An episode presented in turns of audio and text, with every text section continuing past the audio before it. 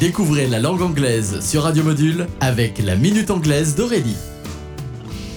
Hello everybody, welcome to La Minute Anglaise. Today, voici une nouvelle expression. For a song, mot à mot, pour une chanson. Nous allons avoir besoin d'un exemple pour comprendre le sens de cette expression. Listen to this. There's a final sale at Woolworth. Everything is going for a song because they want to clear out the storehouses.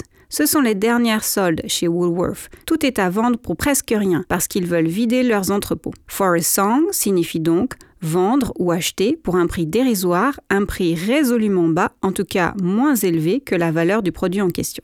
L'expression date de la fin des années 1500 et se réfère probablement aux centimes qu'on donne aux chanteurs de rue. Autre exemple, la phrase I bought it for a song signifie donc je l'ai acheté pour une bouchée de pain en français. Well, that's it for today, so goodbye.